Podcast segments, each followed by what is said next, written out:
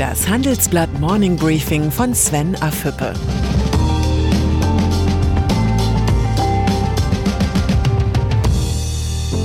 Guten Morgen allerseits.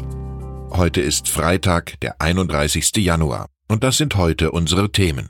Schwarzer Tag für Europa. Problemfall Deutsche Bank. Irrsinn Mietendeckel. Im Folgenden hören Sie eine kurze werbliche Einspielung. Danach geht es mit dem Morning Briefing weiter. Bei DHL und der Post bewegen wir jeden Tag 5 Millionen Pakete. Wie wir mit der Go Green Strategie unsere CO2-Emission bis 2050 auf Null reduzieren wollen, hören Sie im neuen Living Logistics Podcast. Unsere Themen. Wie wir mit Solarmatten den Kraftstoffverbrauch unserer 12-Tonner senken wie 10.000 Street-Scooter jetzt schon 36.000 Tonnen CO2 einsparen. Und welche Projekte von echten engagierten Mitarbeitern hinter der Go Green Strategie stecken. Jetzt abonnieren. Living Logistics gibt's überall da, wo es Podcasts gibt. Der heutige Freitag ist ein schwarzer Tag in der Geschichte der Europäischen Union. Nach knapp 50 Jahren verlässt Großbritannien am Abend um Mitternacht die EU. Auch wenn sich bis Ende des Jahres im Alltag kaum etwas ändert und Großbritannien im Binnenmarkt und in der Zollunion bleibt, ist der Abschied schmerzhaft. Jetzt bleiben noch elf Monate, um auszuhandeln, wie es ab kommenden Jahr in der britisch-europäischen Zusammenarbeit weitergeht. Nicht gerade viel Zeit für so komplexe Themen. Alles, was jetzt folgt, ist ein Experiment. Bei aller Enttäuschung über den Brexit kann man den britischen Nachbarn nur wünschen, Good luck, Great Britain. Clemens Füst. Der IFO-Chef erwartet, dass sich EU und Großbritannien auf ein tiefgreifendes Handelsabkommen verständigen. Das Freihandelsabkommen ist kein Selbstläufer, aber beide Seiten haben ein starkes Interesse daran, sich zu einigen. Das sagte Füst, der fünf Jahre an der Universität von Oxford unterrichtet hat, dem Handelsblatt. Der ehemalige britische Premierminister Winston Churchill kommt einem in den Sinn. Der Optimist sieht eine Gelegenheit in jeder Schwierigkeit. Der Pessimist sieht eine Schwierigkeit in jeder Gelegenheit. Die Deutsche Bank. Sie bleibt ein Problemfall der Deutschland AG. Das vergangene Jahr beendete das Frankfurter Geldhaus mit einem Verlust von 5,7 Milliarden Euro. Ein größeres Minus hat nur Amtsvorgänger John Crine im Jahr 2015 mit 6,8 Milliarden Euro vorgelegt. Die Bank, die einmal zu den wertvollsten Finanzhäusern der Welt zählte, ist nur noch ein Schatten ihrer selbst.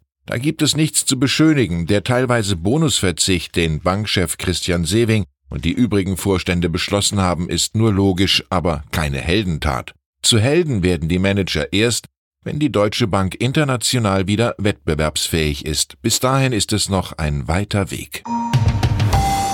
Die gute Nachricht ist, die eingeschlagene Strategie der Deutschen Bank trägt erste Früchte. Die Kosten gehen zurück und die Geschäftsfelder werden profitabler.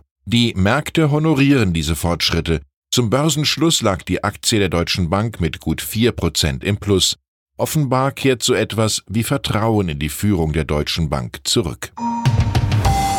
Mietspiegel, Mietpreisbremse und Mieterschutzgesetze waren der Berliner Regierung nicht genug. Jetzt hat der rot-rot-grüne Senat auch noch einen Mietendeckel beschlossen, der die Mieten für mindestens fünf Jahre einfriert. Echte Phantompolitik, denn an dem eigentlichen Problem, dass es in Berlin schlicht zu wenig Wohnungen gibt, ändert der neue Eingriff in den Berliner Immobilienmarkt nichts. Im Gegenteil, der Mietendeckel wird dazu führen, dass sich Investoren aus Berlin zurückziehen. Gut gemeint ist noch lange nicht gut gemacht. Patrick Adenauer, der Enkel des ersten deutschen Bundeskanzlers und Kölner Immobilienunternehmer, erklärt in der Printausgabe des Handelsblatts, warum am Wohnungsmarkt Privatinvestoren gebraucht werden, wieso er den Berliner Mietendeckel für kontraproduktiv hält und weshalb er sein privates Vermögen gern in den USA investiert. Sein Kernsatz Der Staat ist nicht der bessere Bauherr. Die Wirklichkeit bestätigt Adenauers These. Volkswagen ist der größte Autokonzern der Welt. Trotz nachlassender Konjunktur und anhaltender Handelskonflikte lieferte der Wolfsburger Konzern 2019 knapp 11 Millionen Autos aus. Doch Größe ist in diesen disruptiven technologischen Zeiten kein Erfolgsgarant. An der Börse wird der Konkurrent Tesla bereits höher bewertet als das viel mächtigere VW-Reich. Die aktuelle Titelgeschichte Das Duell beschreibt den Machtkampf zwischen den beiden Marken um die Mobilität der Zukunft. Noch ist nicht ausgemacht, wie der Zweikampf ausgeht. VW-Chef Herbert Dies will seine Traditionsfirma zu einem Digitalkonzern nach dem Vorbild von Tesla machen. Doch die Defizite in der Schlüsseltechnologie des Wandels der Software sind enorm. An guten Ideen für die Transformation mangelt es dem VW-Chef nicht, möglicherweise scheitert er aber am Faktor Zeit. Und dann ist da noch das Coronavirus, an dem bisher 170 Menschen in China gestorben sind. Angesichts der weltweit fortschreitenden Verbreitung des Erregers hat die Weltgesundheitsorganisation WHO den internationalen Gesundheitsnotstand ausgerufen. Gestrichene Flüge, geschlossene Fabriken. Die Folgen des Virus werden immer deutlicher und die Gegenmaßnahmen immer intensiver. Und das ist gut so. Im Kampf gegen diese Pandemie gilt die Erkenntnis von William Shakespeare. Der bessere Teil der Tapferkeit ist die Vorsicht. Ich wünsche Ihnen ein stressfreies Wochenende. Herzliche Grüße, Ihr Sven Affebe. Hören Sie nun noch unsere Highlights der Woche. Die Zahl der Woche ist 47. Am heutigen Freitag, dem 31. Januar 2020, verlässt Großbritannien nach 47 Jahren Mitgliedschaft die Europäische Union. Unsere Persönlichkeit der Woche ist John Bolton. Eine Aussage des Ex-US-Sicherheitsberaters wird den Freispruch Trumps im Impeachment-Verfahren nicht verhindern und doch könnte sie schwere Folgen für den Präsidenten haben. Das Zitat der Woche kommt von David McAllister, dem künftigen Brexit-Beauftragten des EU-Parlaments.